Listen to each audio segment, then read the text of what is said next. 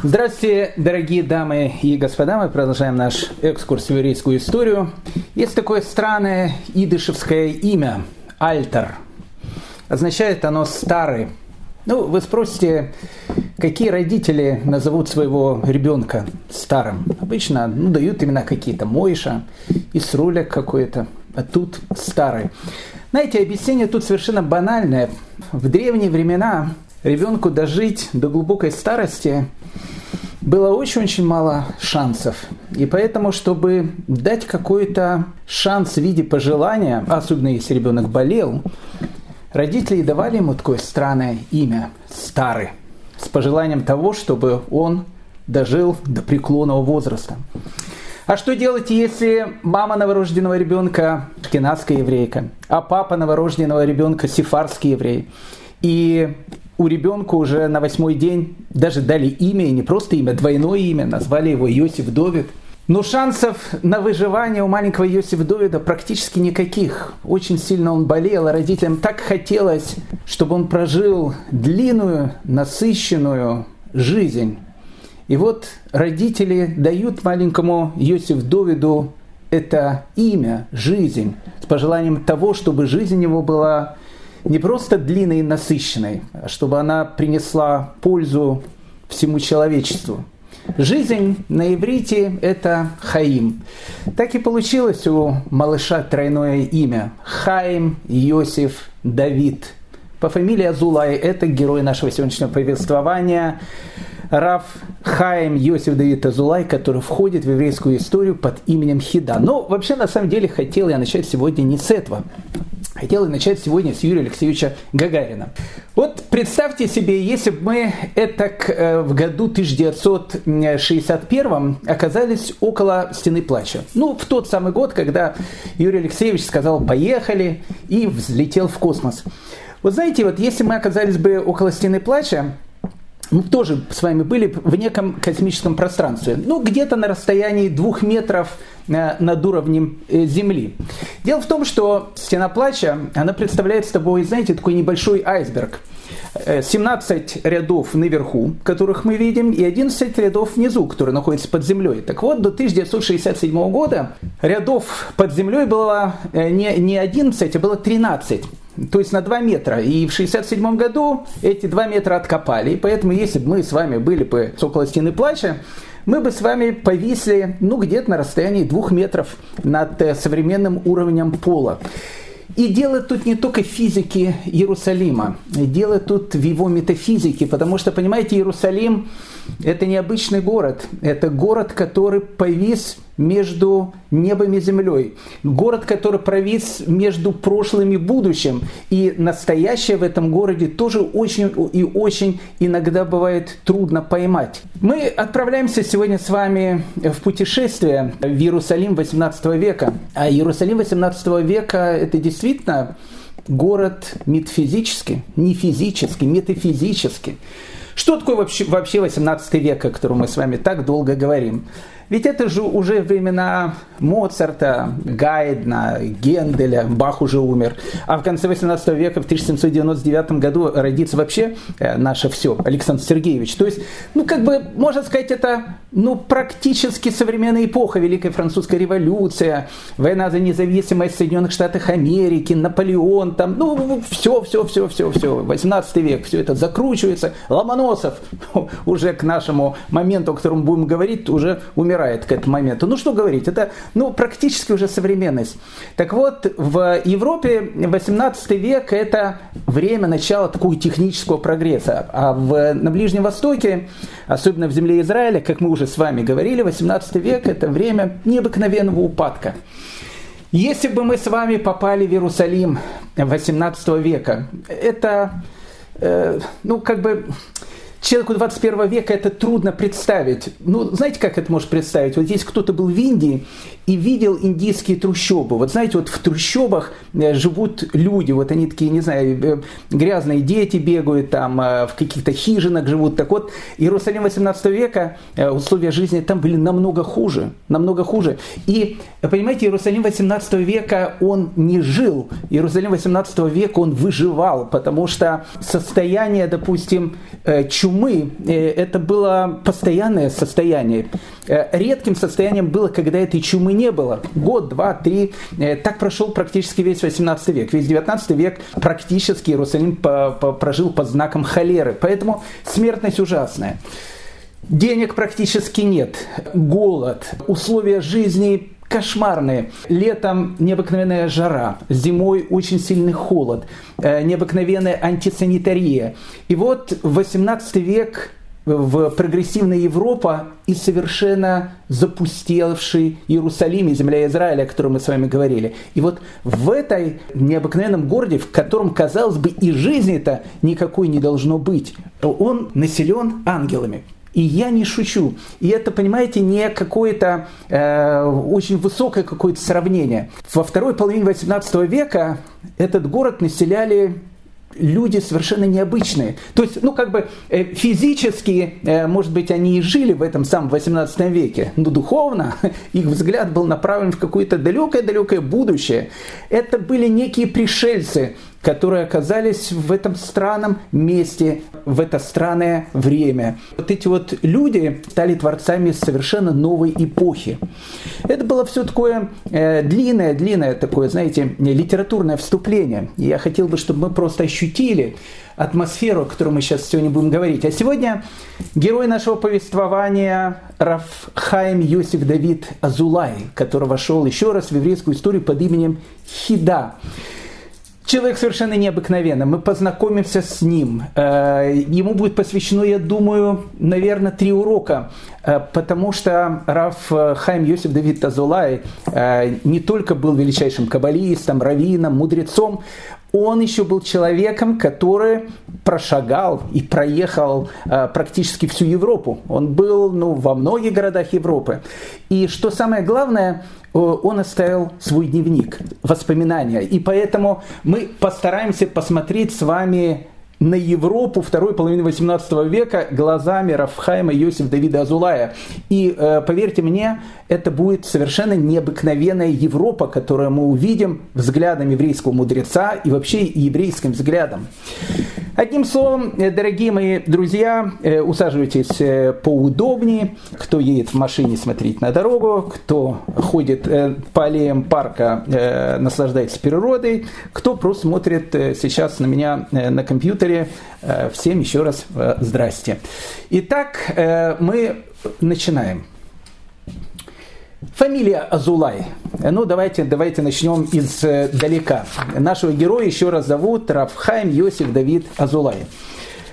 Фамилия Азулай происходит из Кастилии, и эм, это известнейший сефарский род, э, который жил в Кастилии. Мы знаем э, одного из, наверное, первых э, основоположников этого рода, ну или людей, которые, у которого была эта фамилия, и у которого мы знаем имя. Его звали Раф Авраам Азулай. Раф Авраам Азулай, как я сказал, жил в Кастилии, 1492 год. И вот это страшное время, когда э, новые короли Объединенной Испании, Фердинанд и Изабелла, предлагают евреям ультиматум. Либо они уходят из Испании, причем голые боссы. Голые боссы, но в, в полном смысле этого слова, потому что забирать практически с собой ничего нельзя было. И уходят в неизвестность, уходят в никуда. Либо они просто крестятся и, в общем, становятся обычными, нормальными гражданами демократической Испании и продолжают в ней жить. А евреи, как мы уже с вами об этом говорили и неоднократно, э, жили на территории Испании еще раньше, чем туда пришли современные испанцы. Это э, в свое время это были дикие визготы, а потом они стали современными испанцами. Так вот, евреи еще жили задолго до того, пока дикие визготы э, туда пришли. И евреи в Испании жили очень хорошо, и самое главное, они жили еще очень-очень богато. Поэтому нужно было бросить абсолютно все и уходить в никуда. И люди уходят так получилось. У нас ничего не бывает случайно в еврейской истории, но вот этот исход евреев из Испании, он пришелся на 9 ава, на самый трагический день еврейского календаря. Мы говорили с вами уже много об этом, как они уходили с этой Испании, они уходили с костями своих предков, потому что э, они понимали о том, что кладбища, скорее всего, будут уничтожены и, скорее всего, и не останутся, поэтому многие откапывали останки своих предков и уходили с ними, они уходили и рыдали. Э, вот это вот состояние, когда э, евреи прощались с той землей, в которой они жили, оно даже разрывало сердца у тех людей, которых изгоняли. Они, многие уходили с ключами. Вот ключ, он стал неким таким символом изгнания, что, может быть, наступит время, когда они вернутся обратно в свой дом, поэтому многие брали ключ. Так вот, вопрос был, куда уходить. И мы с вами э, долго об этом говорили. Ну, э, самое простое было уйти в Португалию, потому что Португалия, в принципе, она евреев принимала, и э, в Португалию, ну, просто перешел границу, это уже в Португалии. И большая часть евреев, она перешла в Португалию. У них потом будет страшная, трагическая судьба, я не буду всю ее пересказывать, э, послушайте наши лекции, мы все подробно-подробно об этом говорим. Какая-то часть евреев э, потом из Португалии и из Испании сел на корабли и, и э, начал двигаться вот туда, в сторону Азии, в сторону Турции, который только-только начинал поднимать голову. И это были лаки э, такие люди, потому что тот, кто приехал сразу в Турцию, тот приехал в Соединенные Штаты Америки того времени, потому что в начале 16 века, в конце 15 начале 16 века там будет происходить рассвет еврейских общин. Кто-то приехал в Испанию, Э, в Италию точнее. Но э, был еще один путь, э, по которому пошли немногие, но были те, которые по нему пошли. Ведь Африку и Испанию разделяет Гибралтаров пролив, только переплыть его, и ты сразу находишься в Марокко. А в Марокко находилась одна из самых старейших еврейских общин в городе Фесе она к этому моменту существовала уже, ну, как минимум тысячу лет, если не больше. Поэтому э, казалось бы, что вот переплыть Гибралтаров пролив и очутиться в Марокко, там, где существует процветающая еврейская община, это была э, действительно очень-очень хорошая идея. Но э, осуществить ее было тоже очень сложно.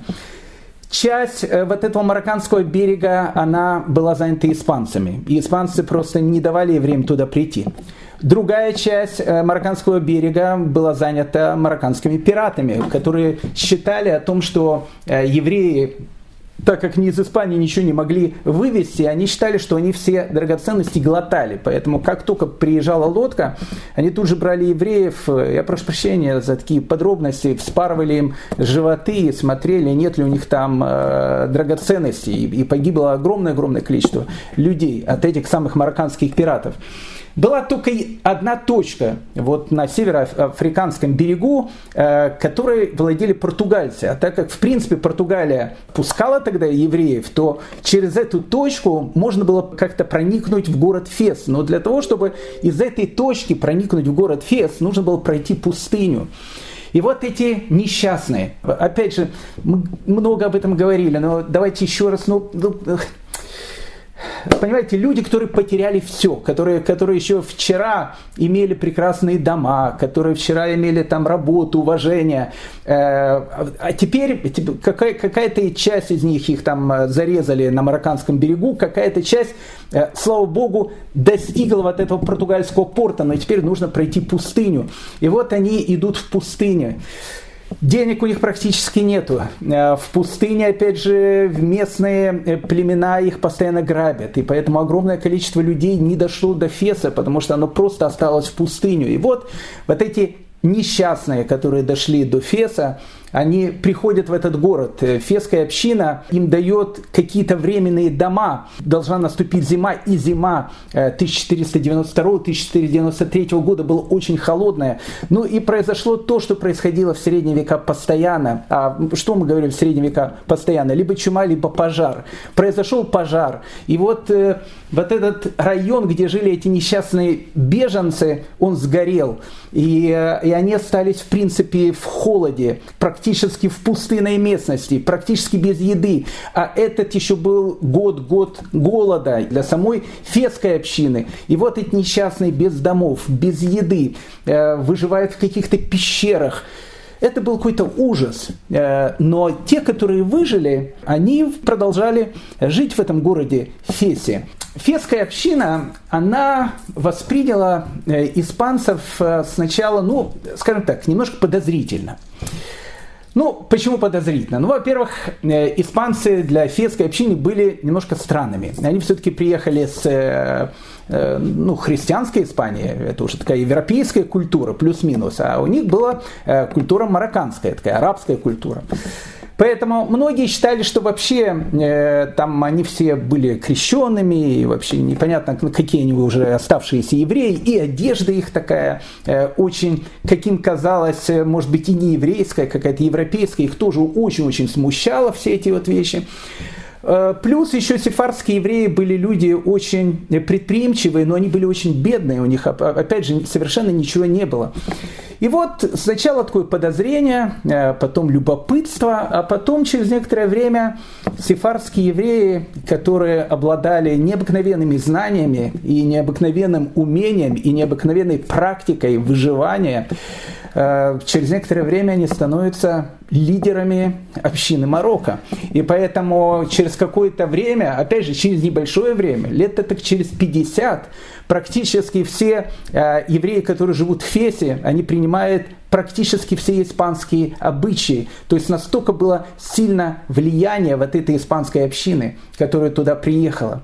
До сих пор, кстати, если вы будете говорить с многими марокканцами, они вам э, всегда скажут о, о, о том, кто они такие, потому что есть марокканцы, которые э, скажут о том, что мы потомки сефардов, и они до сегодняшнего дня марокканская община четко это помнит, кто потомки сефардов, а кто потомки местных, э, местных евреев, которые там жили жили. Так вот, наша семья Зулая, о которой э, идет у нас речь, через некоторое время стала одной из лидирующих э, семей фетской общины. Она давала очень много даянов, судей, мудрецов, раввинов, философов. К концу XVI века одна из самых известных уже марокканских семей, семья Зулай. И вот в 1570 году в семье Азулай рождается мальчик, э, которому дали имя Авраам. Раби Авраам Азулай. Ну, Раби Авраам Азулай, как и все Азулаи, это то что, то, что у нас называется, знаете, порода. Это была действительно порода, потому что это был Э, это был гений. Ну, опять же, э, я понимаю, что как только я начинаю говорить о раввинах, сразу же идет слово гений, и мне уже некоторые из наших слушателей говорили, Равгдаль, у вас там все гении. Но действительно, но если он был гений, как это по-другому сказать? Будучи еще маленьким ребенком, он делал какие-то совершенно невероятные какие-то открытия в Торы, он стал очень глубоким каббалистом, потому что вся семья Азула Николаев, она э, была семья очень-очень такая каббалистическая. И вот э, Раф Авраам Азулай, он становится лидером э, фетской общины. Но бедствия э, постоянно приходят не только в землю Израиля, не только в Европу, но и в Марокко. И в 1599 году начинается страшная гражданская война в Марокко. Многие еврейские общины пострадали, а потом начинается необыкновенно сильный голод. Э, один из очевидцев этих событий, Раф Шауль Сириро, он пишет о том, что ежедневно умирали более 20 человек. Но то, чтобы было понятно, э, там же жили не, не сотни тысяч евреев, а когда ежедневно умирает 20 человек, это, это, это страшная вещь. 20 человек в Фесе умирали, понимаете? То есть э, голод, война, лишение. Жить в Марокко было не просто опасно, но практически невозможно. Плюс Раф э, Авраам Азулай еще до этого долгие годы мечтал о переселении в землю Израиля. И вот он отправляется в это непростое плавание. Корабль должен был доплыть до берегов Египта, до города Думьята, но буря, корабль практически тонет. Им уже казалось, что и он, и его жена не выживут. И там не только был он и его жена, там еще было много евреев, которые вместе с ним приехали из Феса. И он говорит, в тот момент, когда волны покрывали нас, и казалось, что смерть практически неминуема, мы возвали к Богу, и произошло чудо. Корабль доплывает до города Демьята в, в Египте. Но так как море продолжало бушевать, то корабль не мог пристать к пристани, поэтому капитан сказал о том, что все пассажиры, они будут посажены на шлюпки, они выйдут на берег, а все вещи, э, деньги, вещи, все, что у них будет, оно будет оставаться на корабле. Э, на корабле. У Рафа Авраама Зулая на корабле остались не просто его вещи, у него на корабле остались все его труды, все его книги, которые он писал на протяжении многих-многих лет. И вот они в этой шлюпке доплывают до берега, и э, они видят эту страшную картину. Видимо, якорь, который был брошен, трос, видно, порвался, плюс еще порыв ветра был очень сильным, и корабль уносит в море. И все, что было и у Рафа Авраама Зулая, все его труды, все его книги, все его вещи, все вещи и э, деньги, которые были у людей, которые плыли на этом корабле, они уплыли с этим кораблем, и они, опять же, голые, босы остались э, в Египте. И вот так начинается э, путешествие Раф Авраама Азулая в землю Израиля. В земле Израиля в те времена можно было поселиться в трех городах. Э, можно было поселиться в городе Цфате. Э, это уже был э, Цфат 1609 года. Это уже был немножко не тот Цфат времен Аризаля, времен его рассвета. Но еще ученики этих великих людей продолжали там жить. Можно было переселиться в еврейскую общину Иерусалима. Третье место, куда можно было переселиться жить, это Хеврон. И э, вот почему-то э, жители Феса, они решают со своим равом, Раф Авраама Азулаем, переселиться в, Херо, в Хеврон. И в 1609 году они все переселяются в этот необыкновенный город.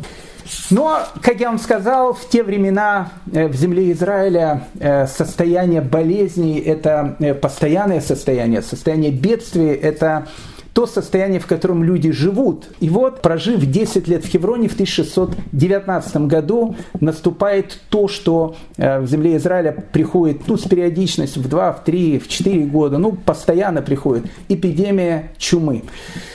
Вымирает практически вся э, община Хеврона умирают практически все те люди, которые с Раф Авраам Азулаем приехали из э, Феса, из Марокко в Хевронскую общину. Нужно было куда-то убегать они убегают в Иерусалим. Иерусалимская община еще пока не подвержена эпидемии чумы, но буквально через несколько недель и там начинается глобальная смертность. И тогда в 1619 году вымерло практически все еврейское население Иерусалима. И нужно было куда-то убегать. Единственное место, куда можно было бежать, потому что казалось, что там чумы нет, это Газа.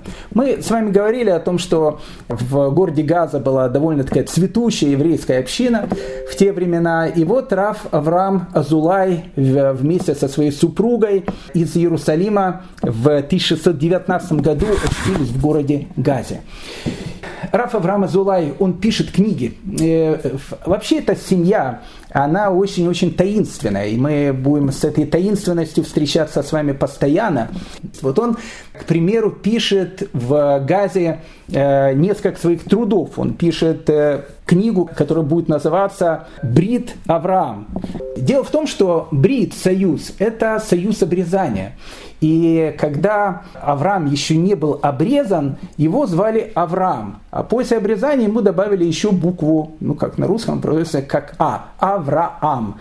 Так вот, э, сейчас Авраам никто не говорит, потому что сейчас говорят Авраам. Но вид до обрезания Авраама звали Авраам, без второй буквы А. И поэтому Раф Азулай и дает такое э, странное название книги «Брит Авраам». 1619 год. Раф Авраму Азулаю 49 лет, а детей у них нету. Нету детей у семьи. И вот эти вот бедствия, которые, которые э, с ним происходили на протяжении этих 49 лет. И вот он пишет в Газе во время эпидемии чумы эту книгу и говорит о том, что если Всевышний даст мне такое чудо, и у меня родится ребенок, я сделаю то, что сделал Авраам. Я его обрежу, и он вступит в союз Авраама. И тогда я мою книгу переименую, и она будет называться не Брит Авраам, она будет называться Брит Авраам. Э, интересно, что ровно через год у Рафа Авраама Азулая рождается сын, ему было 50 лет к этому моменту, и, конечно же, Раф Авраам Азулай называет его Исхаком, точно так же, как и Авраам назвал своего сына Ицхаком. А, и тут вот начинается, знаете, таинственность а, Рафа Авраама. Вот он написал эту книгу, которая называется «Брит Авраам». А она лежала в списках 250 э, лет и была издана только в 1872 году в городе Герой Вильна. А, вот еще раз, э, понимаете, э, люди той эпохи, они как бы жили в той эпохе, но они были люди не 16 века, они были люди 22, может, 23 века. Даже то, что они писали, невозможно было тогда публиковать и читать. То есть не пришло еще время. И вот у, Раф, э, у Рафа Авраама Зулая э, многие его книги будут иметь такую судьбу. Э, в 1620 году, в принципе, в то же самое время, когда Раф Авраам Зулай – Э, скрывается в Газе от эпидемии чумы. В Дамаске э, умирает один из величайших людей той эпохи, э, один из самых невероятных, таинственных, великих людей той эпохи Раф Хайм Виталь. Мы знакомы были с этим человеком. Раф Хайм Виталь – ближайший ученик великого Аризаля, от которого у нас вся идет лурианская кабала. Раф Хайм Виталь на протяжении нескольких лет был знаком со своим великим учителем. Он был единственный человек, которому Аризаль разрешал записывать свои мысли, свои откровения, которые у него были. Но Рафхайм Виталь э, никогда не не собирался публиковать эти вещи. Он писал книги, э, классический труд, который напишет Равхайм Виталь, будет называться Эцхаим. Э, надо сказать о том, что книга Эцхаим будет издана в Иерусалиме э, только спустя 300 лет, практически после того, как ее напишет Равхайм Виталь. До середины 19 века величайшая книга по Кабале Эцхаим, она находилась в, в рукописях. И не просто в рукописях. Э, мы, опять же, не хочется повторять об этом. Мы говорили с вами, когда мы э, вспоминали с вами биографию великого Ризаля.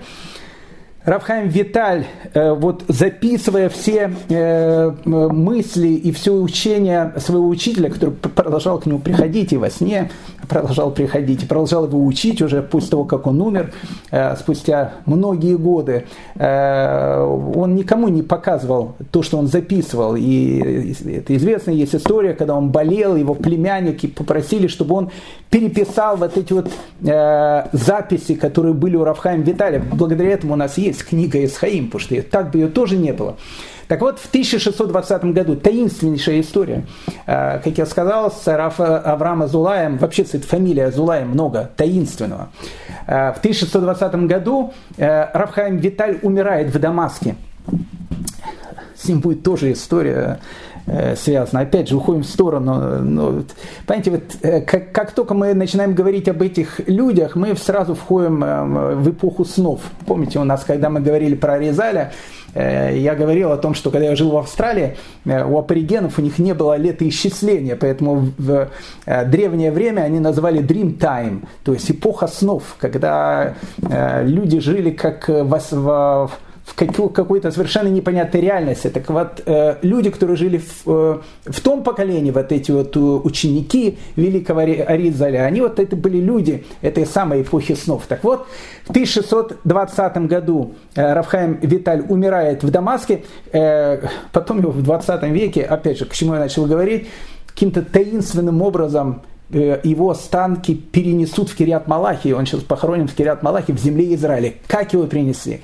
Как там образовалась эта могила, никто вам ничего не скажет. То есть в современном Израиле вам все скажут, что останки Рафхайма Виталя э, в 80-е, 90-е годы как-то перевезли из Дамаска, никто не знает как, никто не знает где, что, какие-то легенды ходят. То есть э, и 20 первый век, в котором мы живем, э, он э, с этими людьми он остается таким таинственным.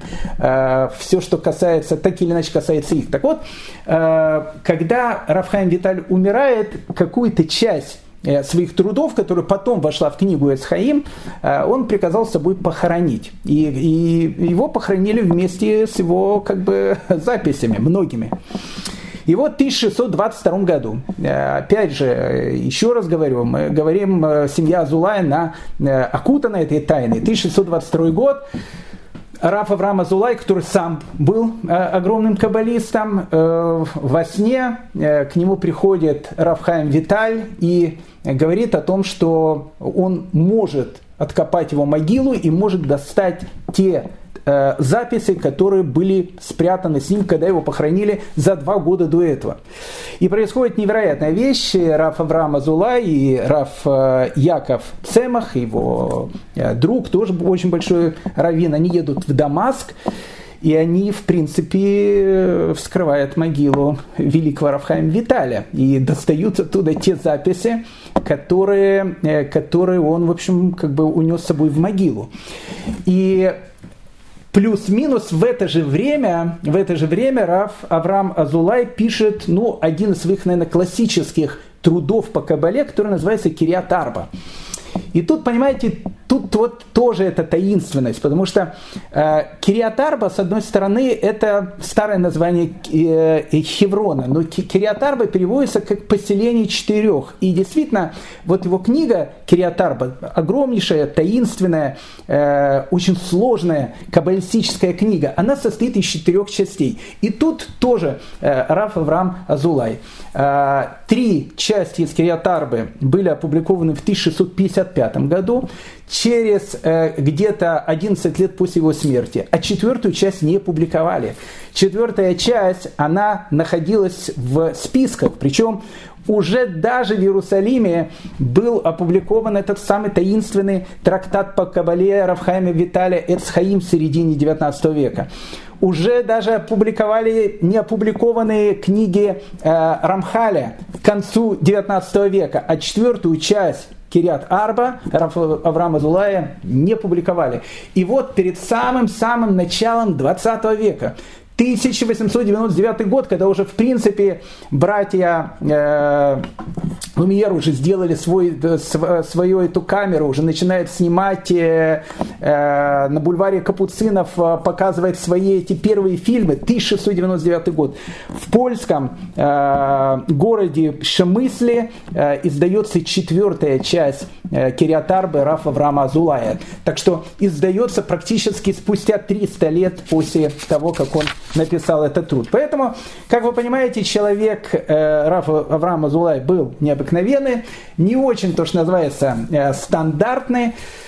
Э, интересно, Раф Авраам Азулай очень ждал 1648 э, год. Он считал, что в этом году должно что-то произойти. Он писал, несмотря на то, что из-за наших грехов мы уже пропустили многие сроки, предназначенные для конечного избавления – но ну уж в 5408, это 1648 году, этот год не пройдет даром. Он говорил, что в этом году должно что-то произойти, либо будет э, какое-то раскрытие Машеха, либо это будет эпоха каких-то страшных бедствий. Он очень опасался этого 1648 года, когда началось это страшное э, восстание Богдана Хмельницкого, которое закончилось страшной трагедией э, для всего восточноевропейского еврейства. Но Раф Авраам Азулай не доживает до этого, потому что он умирает в Хевроне в 1644 году.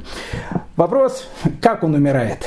но ну, умирает он, э, ну, умирает он, как все умирают, но с другой стороны, Раф Авраама Зулай не был бы Раф Авраама Зулаем, э, если бы и э, с его смертью не было бы связано несколько очень и очень таких таинственных историй. Это история, которая написана во многих книгах. Э, либо это легенда, либо это не легенда. Это очень трудно сказать, потому что, э, еще раз, Раф э, Авраам Азулай, он живет в таком среднем метафизическом состоянии между легендой и былью.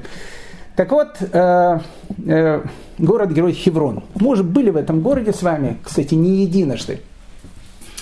В 1267 году э, мамлюки, которые тогда правили э, землей Израиля, они сказали о том, что э, евреям будет запрещен вход в Марата Махпела, то есть в пещеру праотцов, которые были похоронены, праотцы еврейского народа, и евреи могут будут подниматься только до седьмой ступеньки. То есть была только э, ступенька, по которой они могли подняться. Они, им запрещено было заходить вовнутрь. Они могли только подняться до седьмой ступеньки э, и э, на улице молиться.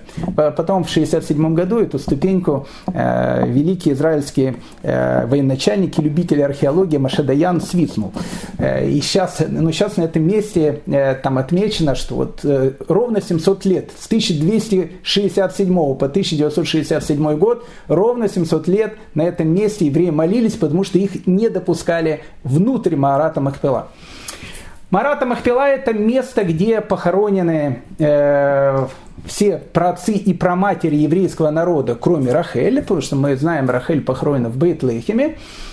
Э, не буду сейчас рассказывать про это место, потому что мы много уже про него говорили. Как бы там ни было, э, сама пещера, она находится как бы под землей. Э, Ирод в первом веке до новой эры построил там здание, которое, кстати, сохранилось практически сейчас до сегодняшнего дня. Потом там были различные перестройки.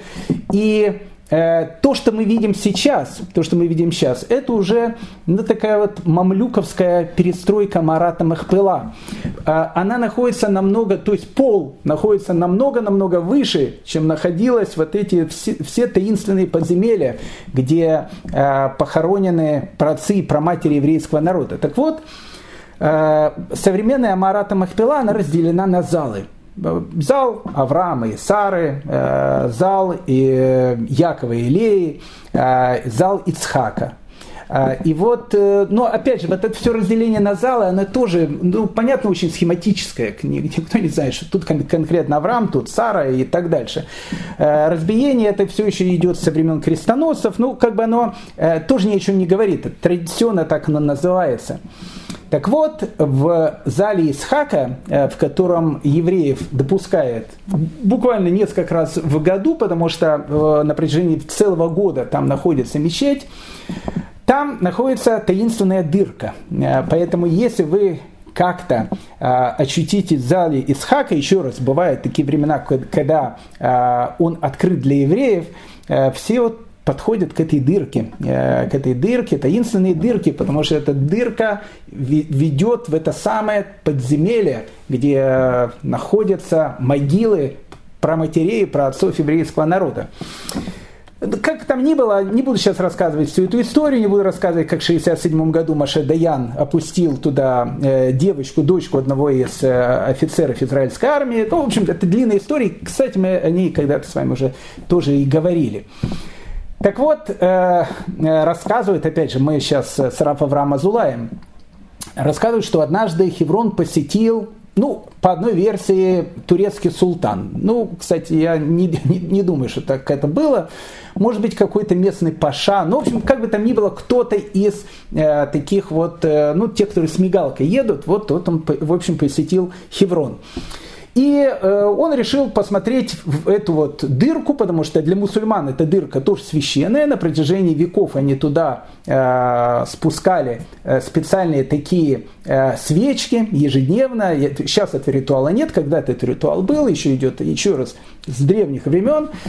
И вот он решил, значит, посмотреть в эту дырку, которая ведет в эту пустоту. А там пустота довольно такая пугающая, и высота очень большая, потому что, еще раз, пол поднят на довольно большую высоту э, по сравнению с той пещерой, которая находится внизу. И вот этот э, Паша, или кто это был, с мигалками смотрел на нее, смотрел, и э, вдруг у него, в общем, как-то упала туда золотая, не знаю, бриллиантовая, не знаю, общем, дорогая, одним словом, сабля. Упала сабля в эту дырку, и он э, очень был расстроен. Он сказал, что срочно надо кого-то туда спустить, дырка там маленькая, надо было кого-то худого спустить, чтобы он достал эту э, саблю. И спустили одного, второго, там, третьего. Ну и как бы, опять же, легенда говорит о том, что все они умирали. И тогда э, они сказали о том, что, ну, видимо, нужно тогда спустить кого-то из евреев. И э, этот Паша э, сказал еврейской общине, что э, равин общины, Раф Авраам Азулай, которому к этому моменту уже было очень-очень много лет, уже было 74 года, он должен туда спуститься, он должен достать эту саблю, потому что если он ее не достанет, то будет уничтожена вся еврейская община. И вот эта история рассказывает, что Рав Авраама Зулая на веревках спустили вот в эту вот таинственную черную дыру, куда он попал.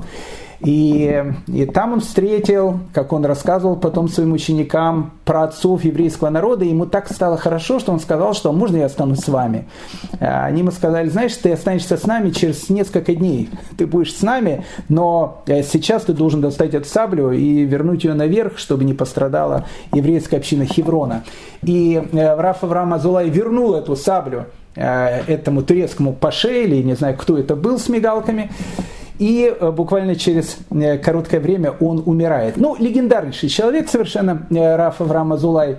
Орахаем Акадош, Рафхаем бен Атара, о котором мы с вами много говорили, величайший каббалист уже 18 века, когда рассказывал про Рафа Врама Зулая, говорил, что он обладал таким, с такой любовью э, к людям, и у него была настолько сильная молитва, что когда человек болел, э, он писал ему на бумажке буквально одну фразу «Да будет воля Бога послать полное исцеление и писал имя этого человека и говорил, носи эту бумажку на груди. И человек говорил, Урахайма Кадуш всегда выздоравливал.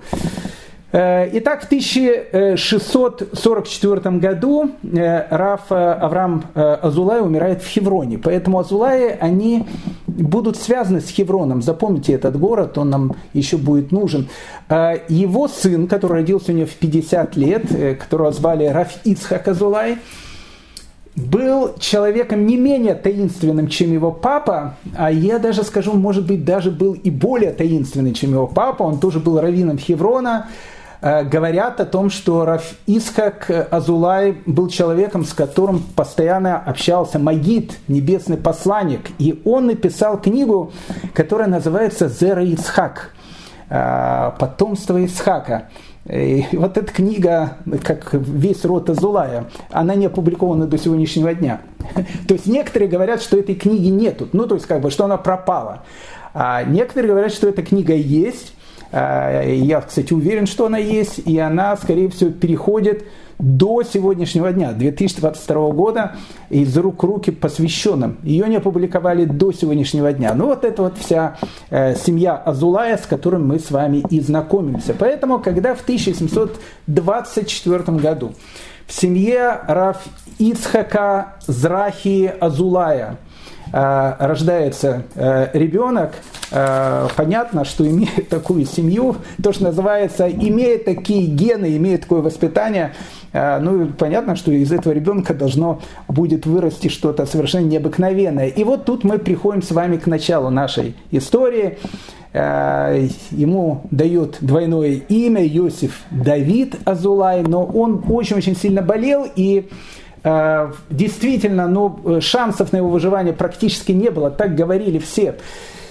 И тогда ему решили дать дополнительное имя, третье, которое стало его первым именем, ему дали имя Хаим, то есть жизнь. И так он и стал Рав Хаим Йосиф Давид Азулай, сокращен Хида.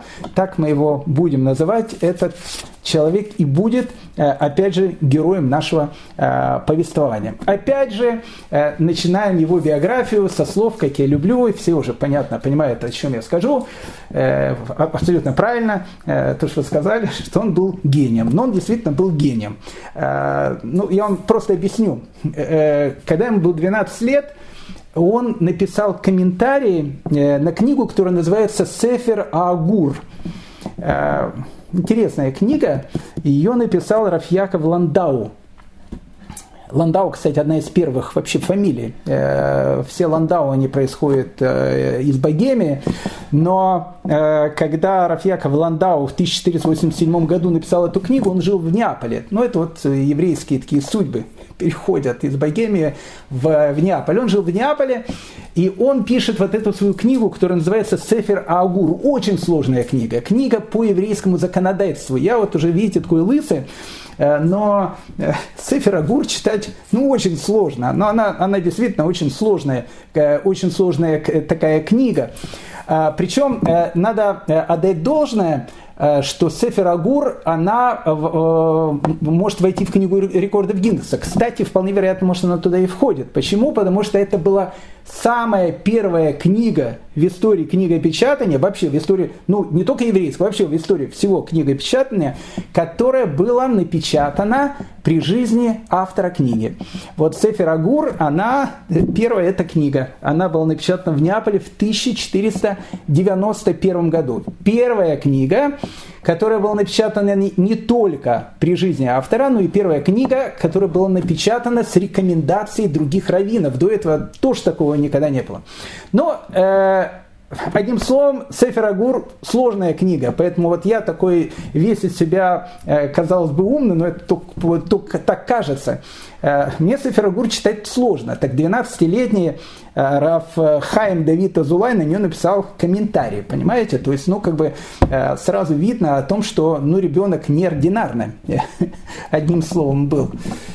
Но, э, знаете, ну, э, жизнь его была такая же сложная, как и жизнь вообще того поколения, когда маленькому Рафхайм Йосиф Давиду было 8 лет, э, в Хеврон опять, а уже не Хеврон, они уже живут в Иерусалиме. Сейчас, к этому моменту Озулай уже живут в Иерусалиме, он родился уже в Иерусалиме.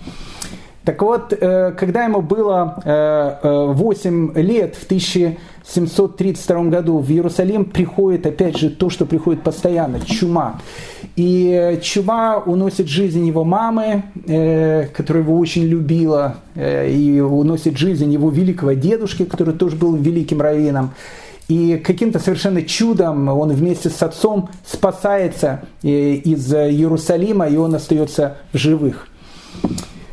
В 1741 году, когда Раф Аврааму Азулая было 17 лет, э, в землю Израиля приезжает и еще один гений, о котором мы с вами тоже говорили много, когда рассказывали про Раф э, э, Муйшхайма Луцата, про Рамхаля. Рафхаем Бенатар, Орахайма Кадош. Он приезжает из Ливорна в 1741 году один, наверное, из самых э, таинственных каббалистов этого времени. Э, он приезжает туда из Ливорна с группой учеников, потому что у него была идея открыть в Иерусалиме Ешиву, такой центр еврейской учености, центр еврейской духовности, который э, ну, станет таким э, центром, с которого будет распространяться вся еврейская мудрость по всему миру. Вот была такая идея, и богатая сефарская община Ливорна, она посылает туда нескольких из своих учеников и детей многих богатых людей, посылает Раф Хаймом Бенатаром, Сурахаем Кадушем, чтобы они в Иерусалиме открыли вот эту необыкновенную Ишиву. И э, когда э, Урахайм Акадош приезжает в землю Израиля в 1741 году, э, наступает опять же то, что было там постоянно, то, что я уже повторил 25 раз, опять эпидемия чумы. И он не может приехать в Иерусалим, он едет в Тверю. К этому моменту, кстати, Тверия, она становится четвертым еврейским центром, потому что к этому моменту мы тоже с вами об этом много говорили. 80-летний Рафхаем Абулафия, он э, э, воссоздает э, еврейскую общину Твери и вообще воссоздает этот город. То есть он э, начинает функционировать как город с этого момента, и Тверя э, ну, вот с этого момента она уже будет становиться четвертым э, городом земли Израиля, куда будут приезжать еврейские паломники. Он прожил какое-то время в Твери, но он понимал, что нужно ехать в Иерусалим. И в конце в 1742 года Раф э, э, Хаим Бенатар, Ора Хаим Акадош, он приезжает в Иерусалим. Он прожил в Иерусалиме ну, очень маленький кусочек времени, буквально там, по 4 месяца, э, и он умирает. Но он открывает свою э, вот эту вот таинственную ешиву, которая будет называться Кнесет э, Израиль. Э, он приезжает э, в Иерусалим, и он, ну, он решил, где открыть эту Ишиву, где поселиться, в каком доме. И, и был в Иерусалиме тогда его друг, которого звали Раф Эммануэль Рики. А, и Раф э, Эммануэль Рики сказал, ты должен открыть этот, эту Ишиву в том доме, где живу я. А этот дом необычный, он сказал. В этом доме в свое время родился великий Аризаль.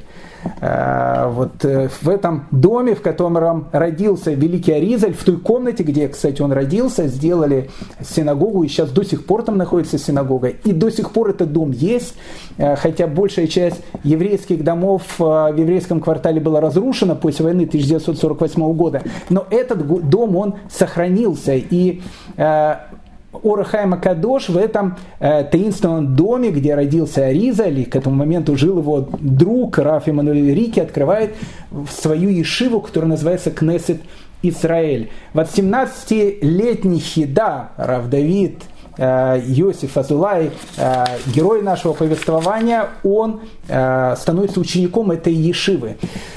Он учился у Орахайма э, немного времени, э, но опять же, то есть Орахайм сам был там буквально, еще раз, 3-4 месяца, и он умирает. Э, но вот эта вот учеба у Орахайма Кадоша на хиду произведет впечатление на всю его оставшуюся жизнь. Он будет потом вспоминать, а Хида ставит воспоминания о многих великих людях, с которыми он встречался. Он будет описывать, что один из первых уроков, когда э, он присутствовал в этой вновь открывшейся Ешиве, он помнит слова учителя, который обратился к своим ученикам э, и сказал им о том, что давайте мы сделаем так, как будто и не существует никаких комментариев на Талмуд. Давайте постараемся посмотреть на эту книгу совершенно новым взглядом. Вот у Рафхайма, э, э, у Рахайма Кадоша, у него э, вот эта вот была идея посмотреть на что-то совершенно другим взглядом, непривычным взглядом. И э, Хидам вспоминает это, вот этот первый урок. Давайте, говорит, на Талмуд будем смотреть совершенно новым взглядом, который еще никто никогда не смотрел на эту книгу. Хида будет описывать э, своего великого учителя, э, и он э, будет писать, что однажды я видел, как э, Урахаем молился весь день. И к вечеру, он говорит, когда я посмотрел на лицо учителя, мне стало страшно, потому что его лицо пылало огнем. А потом, говорит э, Хида, который сидел в этой комнатке и наблюдал за своим великим учителем, наступила ночь, и он говорит, целую ночь Раф э, Урахай Макадош, он проплакал, оплакивая э, то, что у евреев нету храма, и то, что евреи находятся в изгнании.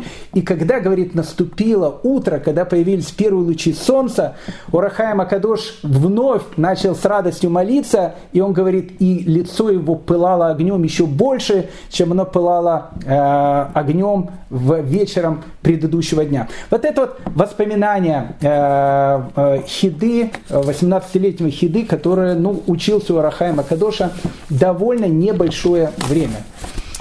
Когда э, Хиде исполнилось 20 лет, его папе, э, которого тоже звали Рафицхак, э, Азулай, э, ему приснился сон. Э, у каббалистов, э, вообще у нас, э, мы, скажем так, Э, снам не доверяем. Не то, что не доверяем, но как бы сны, они по большей части рассказывают пустое. Ну, что-то приснилось, но э, меньше надо эти ютубов смотреть и новости читать, и тогда все нормально будет сниться. Но у таких людей, знаете, сны иногда бывали более серьезные, чем у нас. И вот снится э, отцу Хидеров Исхаку Адулаю такой сон. Э, он ищет своего 20-летнего сына Равхаема Йосиф Давида Азулая, нигде его не может найти. И вдруг э, он видит о том, что э, его сын идет вот как бы в сторону Иерусалима, и голова у него мокрая, видно, что он как бы где-то купался. И тогда спросил у него папа, где ты был, сын? Он говорит, а э, тогда его сын отвечает, Хида, он говорит, папа, я ходил купаться в Кенерите. И когда проснулся Раф Ицхак, он понял о том, что, видимо, пришло время, когда его сыну э, надо начинать изучать премудрости Кабалы. Не случайно. Если бы нам бы такой сон приснился, опять же, это же надо, какие там э, сны после очередного сериала э, могут в голову прийти. А у него как бы все было очень-очень символично. Почему вдруг после сна, когда он видел своего сына, э, который купался в Кенерите, пришла мысль о том, что, видимо, наступило время, когда его сын должен начинать изучать Кабалу. Дело в том, что э, Известна эта история, опять же мы возвращаемся э, к великому Аризалю, каждый раз, когда мы видим мы в земле Израиля, мы постоянно балансируем между этим 16-18 веком.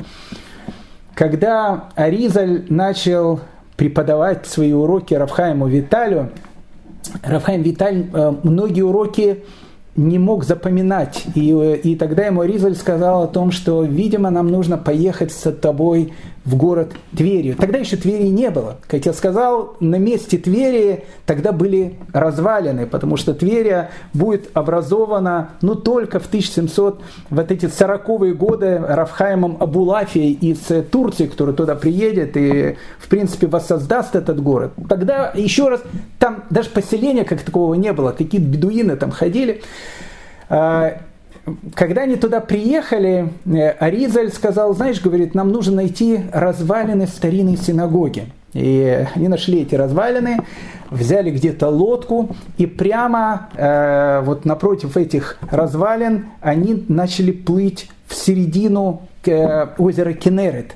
И вот когда они отплыли на какое-то расстояние от берега, Рафхайм Виталь вспоминал потом, он говорит, что вдруг он увидел какую-то необыкновенную воронку, которая была э, на воде. И тогда его учитель, великий Аризаль, сказал, что это тот самый колодец Мирьям, который сопровождал евреев в пустыне. С того момента, как евреи вышли из пустыни, колодец Мирьям находится в озере Кенерет. Не мои слова, слова великого великого Резаля. И э, тогда он попросил, чтобы Рафхайм Виталь выпил немножко воды из этого необыкновенного колодца, который, опять же, был в середине этого озера. И Рафхайм Виталь потом вспоминал, что с этого момента он стал запоминать и понимать все уроки великого учителя. Поэтому, когда э, отцу Хиды снится сон, что его э, сын приходит уже с такой мокрой головой, и он говорит, я купался в озере Кенерет, он понимает о том, что, видимо, пришло время сыну учить Кабалу. Но э, э пройдет еще определенное количество лет перед тем, как его сын начнет учить Кабалу, он его отправляет в Хеврон э, для того, чтобы он, э, переехав из Иерусалима туда, начал свое уже изучение тайной Торы. И вот 28-летний Хида в 1752 году возвращается в Иерусалим и хочет поступить в легендарную Ешиву Бейт-Эль. Ну вот тут э, еще раз, мы балансируем, балансируем между э, физическим и метафизическим. Ешива Бейтель. Одна из, ну, вы опять скажете, что я упоминаю это слово, но я не могу по-другому. Э, ну да, одна из самых, наверное, таинственных ешив. Э, Ее основал еще в 1737 году Раф Гдаля Хаюн из э, Константинополя. Он приехал в Иерусалим и основал эту таинственную каббалистическую ешиву Бейтель. Э, она существует, кстати, до сегодняшнего дня в старом городе. Правда, здание построили уже после 1967 года, потому что арабы э, после войны 1948 года разрушили практически э, все дома старого города. И, но на том месте, где была легендарная Ишива Бейтель, сейчас она есть до сих пор. Если вы будете в старом городе Иерусалиме, недалеко от синагоги Хурва, ну в самом-самом центре еврейского квартала, спросите у кого-то, где находится Ешива Бейтель поднимитесь туда, на второй этаж, посмотрите. Ну, может быть, это не та Ишива, которая была в те времена, но она остается еще с этим, э, с этим э, эмблемой таинственности и кабалы. Кстати, сейчас есть две Ишивы Бейтелянов, э, уже после в 70-е, по годы раскололась на, на две. Сейчас есть ее филиал э, в еврейском таком районе, который называется Гиула. Тоже есть там часть этой Ешива Бейтель. Но вот это самая таинственная Ешива Бейтель, э, каббалистическая Ешива, основанная Раф Гдали Хаюном в 1737 году. Она находится на том же самом месте, где он ее и основал в то время. Когда Рав Гидали Хаюн основал свою эту каббалистическую, таинственную Ишиву Бейтель, из э, города-героя Адены из Йемена э, пришел пешком, из Йемена обычно пешком приходили, человек, которого звали Раф Сар Шалам Шараби, который вошел в еврейскую историю под именем Рашаш. Так вот, Раф э, Шалам Шараби, э, ему было 18 лет, он пришел из Адены, из Йемена, пешком пришел до земли Израиля, э, шел в Иерусалим был необычным таким э, мальчиком, 18-летним, э, необычным. Э, и он очень сразу захотел вот в эту Ешиву Бейтель. А в Ешиву Бейтель учил 40 человек. То есть, ну, скажем так, чтобы, опять же, заходим на шаг вперед.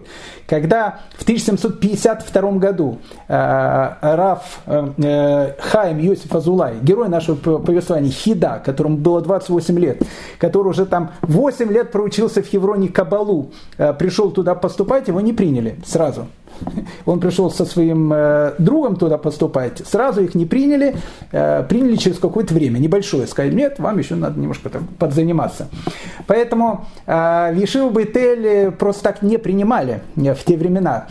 И вот 18-летний э, пацан, пришедший из Йемена пешком, э, Равсар Шалом Шараби, Э, он очень хотел в эту Ишиву, ему сказали, молодой человек, вам э, как, как, как бы сюда не особенно можно. Он сказал, «А можно я буду э, ну, как бы служкой. Я могу там воду приносить, я могу уборку делать там какую-то, ну, там, служкой, бесплатно, говорит, мне вообще ничего не нужно, просто, ну, просто так буду прислуживать великим мудрецам, которые учатся. Ну, ему, ему разрешили, ему разрешили. И вот Раф Сар Шалом Э, Шараби, Рашаш, он так очутился в Ешиве Бейтель. Когда обсуждали какие-то таинственные вещи, связанные с тайной Торой, и Раф Гидали Хаюн, еще раз, основоположник этой Ешивы, э, маленький этот э, Равшалом Шараби, э, он как бы сидел в уголку, но на него никто не обращал внимания. Однажды э, Рав э, Гидали Хаюн задал очень какой-то сложный вопрос, на который невозможно было найти ответ. Они обсуждали этот вопрос практически весь день, были дискуссии.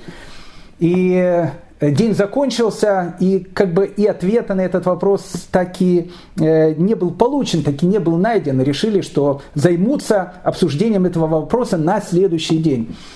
И вот э, маленький, молодой Равсар Шалом Шараби, э, который был мальчик э, маленький да удаленький, э, решил написать ответ на этот вопрос. Э, он записал его э, на листок бумаги, и не знал, как его, в общем, как бы сказать, и он решил его положить в книгу, э, в которой учился Равин этой Ешиве, Равгдали Хаюн, и он э, вложил этот листок в эту книгу. И когда Равхайм Хаюн открыл книгу, вдруг увидел этот листок, э, и увидел, что на этом листке написан ответ на тот вопрос, который не могла решить целая Ешива. И тогда начались поиски от этого таинственного э, человека, который пишет листок. Его не нашли. Э, потом еще несколько раз э, Рашаш, он писал вот эти вот вещи, и в конце концов, в общем, его раскусили Равшалама Шараби, и, ну, безусловно, его приняли в эту Ишиву Бейтель. В 1751 году Равсар Шалам Шараби, он становится главой Ешивы Бейтель. Вообще человек был совершенно необыкновенный, э, ну, необыкновенный совершенно. Знаете, каждый раз, когда я в Иерусалиме, ну вот всем советую, есть люди, которые живут в Иерусалиме и, и даже об этом не знают.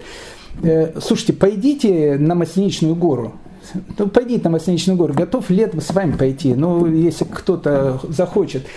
Э, понимаете, там они все похоронены. Там похоронен, там похоронен и Раф Сар Шалом Шараби, и чуть ниже похоронен э, и э, великий Урахаем Акадош. Там, в общем, место такое совершенно необыкновенное. И святость там тоже зашкаливающая. Но возвращаемся к Раф Сар Шалом Шараби, еще раз, который входит в еврейскую историю под именем Рашаш. О нем рассказывают огромное количество разных историй. Э, одну из историй рассказывает его ученик. Э, каждую ночь он шел к стене плача, что такое стена плача в те времена? Это сейчас мы подходим к стене плача, и там, знаете, есть такое, ну, большое пространство такое, и, в общем, там все красиво и так дальше. А на самом деле до 1967 года там находился целый район – Э, арабский район, и от, э, скажем так, двери последнего дома до стены плача было около трех метров. И очень часто, когда э, евреи молились около этой стены плача, открывали окошко того дома, где жила какая-то арабская семья, и нечистоты просто лили на этих евреев, которые, в общем, спиной стояли, молились около стены плача. Это было, в общем, время очень-очень сложное. В 1967 году просто этот район снесли, откопали еще два ряда Э, э, стены плача, которые были под землей, и вот у нас получилась вот эта площадь перед стеной плача. Так вот, каждую ночь, э, когда каббалисты, и не только каббалисты, читают такую молитву, которая называется Тикун Хацот, когда оплакивают Иерусалимский храм, читают ее в полночь. Всю жизнь Равшалом Шараби он шел к стене плача и читал там вот эти вот молитвы, Тикун Хацот, оплакивая э, разрушенный Иерусалимский храм и прося того, чтобы он был отстроен вновь. Так вот, рассказывает один из его учеников, что однажды ночью они пробирались с того места, где они были, они жили тоже, опять же, еврейский район, еврейский квартал, и Стеноплача не так далеко находятся друг от друга. Они пробирались туда, шли туда ночью, и э, их, в общем, встретила банда местных арабов, э, которая, в общем, не знаю, решила их либо убить, либо э, еще что-то. И э, этот ученик вспоминал, что, говорит, учитель сказал ему, иди вперед, не обращай на них внимания, только, говорит, не смотри на них, просто иди вперед, к стене плача, в общем, ни, ни на что не смотри. И этот ученик говорит, что они прошли вперед, и вдруг он увидел о том, что все эти ученики, все эти арабы, которые что-то им хотели сделать, они остановили, знаете, как э, в стоп-кадре э, фильма. И вот они вот стояли от цепенения, не, не, не, без того, чтобы они могли пошевелиться. И вот он вспоминает, что они с Равшалом Шараби пришли, помолились около стены плача, возвращались, увидели опять же этих арабов, которые стояли в том же самом положении, в котором были, э, когда они проходили к стене плача. И то, когда, говорит, они прошли, э, арабы, они, в общем, как бы вернулись к жизни. И страх, говорит тогда перед э, Салом Шараби в, среди арабов был великим, и сказали тогда, что этого великого мудреца и чародея, как они сказали, ни в коем случае нельзя трогать. Вот это Раф Шалам Шараби, который в 1751 году э, становится э, главой Ешивы Бейтель. И в 1752 году э, герой, опять же, нашего повествования, Рафхаем Йосиф Давид Азулай, 28-летний, пришел э, поступать в эту ешиву. Вместе со своим другом он пришел туда поступать э, с Рафьем Товом э, Альгази. Их не приняли. Их не приняли, сказали, молодые люди, вам еще немножко надо как бы подучиться, и мы вас обязательно примем. Но через некоторое время их приняли в эту таинственную ешиву Бейтель. Бейтеле тогда было 40 человек. Я не знаю, сколько сейчас э, в Ешиве Бейтель. Времена сейчас э, совершенно другие, конечно.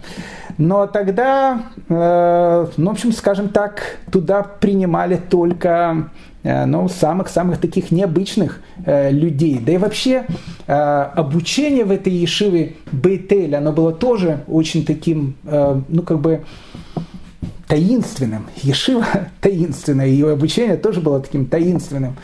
Э, все эти 40 учеников, они были разделены на три таких смены, на три группы. Первая группа, она начинала учиться э, вот ночью, и они учились в этой Ишиве целую ночь. Они изучали э, Эцхаим Рафхаим Виталий. Еще раз, он не был опубликован, он тогда находился в списках. Они изучали Шмоны Шаарим, это еще одна Э, книга Равхайма Виталия, которая тоже была в списках в это время, они изучали самые таинственные вот эти вот каббалистические тексты целую-целую ночь. Утром, когда э, наступала утренняя молитва, приходила вся остальная ешива, и еще эти две смены. И начиналась утренняя молитва. После утренней молитвы наступала вторая смена второй группы. И вторая смена этой группы до вечера изучала Мишну. Э, интересная вещь, изучала даже не Гамару, изучала не, не, не Талмуд, Мишну изучала. Изучала Мишну до э, вечера, перед самым вечером молились молитву Минха, и молитву Минха молились тоже, э, именно как молятся каббалисты, они одевали специальный такой тфилин, который называется тфилин де Шиму Шараба. Э, не буду сейчас говорить про этот тфилин, э, написание, как вот порядок э, тех надписей, которые есть в любом тфилине, э, он был открыт еще Раф Шалом Гаоном, то есть одним из гаонов, э, который э, жил когда-то в Вавилоне. Такой тфилин сейчас не одевают, это чисто такой каббалистический обычай. И э, каббалисты так делали Резали, так делали в Ешиве Бейтель. Молитву Минха они молились в этом таинственном тфилине, тфилин Дешмуш Араба, который назывался. После э, вечерней, э, предвечерней молитвы все молились вечернюю молитву и заступала третья смена, которая до самой ночи изучала Талмуд. И вот так э, в Ешиве Бейтель проходил, проходил, проходила вся учеба. Таинственная Ешива, необыкновенная Ешива, Ешива, в которую попал э, герой нашего повествования. И вот в 1753 году он прозанимался в этой Ешиве год. А, и произошло это событие, о котором потом э, будет вспоминать и Равхаем Виталь, и, и, и, прошу прощения, и сам Хида, и э, Равхаим Делароза, это его э, друг. Равхаим, кстати, Делароза похоронен напротив своего учителя Рашаша, Равшалом Шараби. Еще раз, пойдите на Масличную гору, это э, пять минут от стены плача. Там все вот эти вот люди, о которых мы говорим, они там э, похоронены, э, святость там зашкаливающая, ну вполне серьезно. Так вот, э, в 1753 году э, ну, видимо, в этой Ешиве э, Раф Сар Шараби Рашаш, э, видимо, выделил уже тогда двух самых талантливых учеников. Это был Раф Хаим Дела Роза и это был, э, ну, как бы герой нашего повествования, Раф э, Хаим Йосиф Давид Азулай, Хида. И вот однажды э, Рашаш сказал, что они должны вместе целую ночь молиться какую-то совершенно таинственную молитву, опять же, мы не знаем, что они молились, как они молились. И Рашаш сказал, что если им удастся вот, ну, как бы войти в то состояние, в которое они должны войти, они смогут приблизить приход Машеха в наш мир, приход Мессии. Вот они учили целую ночь, и под утро э, Равшалом Шараби сказал о том, что, видимо, не получится у них сделать то, что они сделают, но, э, как он сказал, он получил некую такую информацию сверху о том, что в течение года кто-то из них должен умереть, кто-то из них должен уйти в изгнание – а кто-то из них должен остаться э, в земле Израиля. И вот они тогда, учитель и двое их учеников, э, опять же, еще раз таинственная история, я не, не, хочу как бы ее э, как-то говорить, что там было, как там было. Вот они решили сделать эту вот жеребьевку, кому суждено умереть, кто должен остаться и кто должен уехать. Жребий, что в этом году должен умереть, был у Раф Шалома Шараби, он действительно умирает в этом году, в 1753 году. Равхайму де ла э, выпал жребий о том, что он никогда не покинет землю Израиля, и он э, продолжал жить в Иерусалиме. А вот э, Раф Хайму Иосиф Давиду Азулаю, великому Хиде, выпал э, именно этот жребий о том, что он должен на какое-то время покинуть землю Израиля. И вот в 1753 году, в принципе, и будет начинаться наше повествование, когда Раф э, э, Йосиф Хайм Давид Азулай, великий Хида, в возрасте 29 лет, станет посланцем земли Израиля, который э, поедет в Европу. Он, кстати, это будет его первое путешествие, у него будет несколько путешествий. У него будет необыкновенная жизнь, необыкновенно яркая жизнь. Но вы знаете, кстати, вот мы договорились, я вам хочу сказать, что есть люди, которые сейчас э, планируют снять э, некий сериал. Я, я кстати, серьезно совершенно говорю, э, может, сейчас наш человек слушает, он говорит, Равдаль, вы столько раз говорили, что там для голливудских фильмов вот появилась какая-то идея, мы сейчас ее там делаем. Так вот, послушайте меня внимательно, вот все, что мы будем сейчас рассказывать, это ну, даже любой сериал, о котором мы будем говорить, он, в общем, как бы рядом стоять не будет. Это будет совершенно потрясающая история. 1753 год. Э, Раф Йосиф Хайм Давид Азулай отправляется в свое первое путешествие в Европу. И мы с ним посетим эту Европу. А, ну, в первую очередь мы поговорим, кто такие посланцы земли Израиля и почему они шли в Европу. Но об этом мы поговорим с вами уже в следующей серии.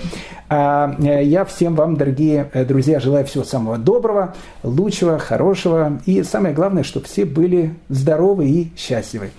Спасибо огромное.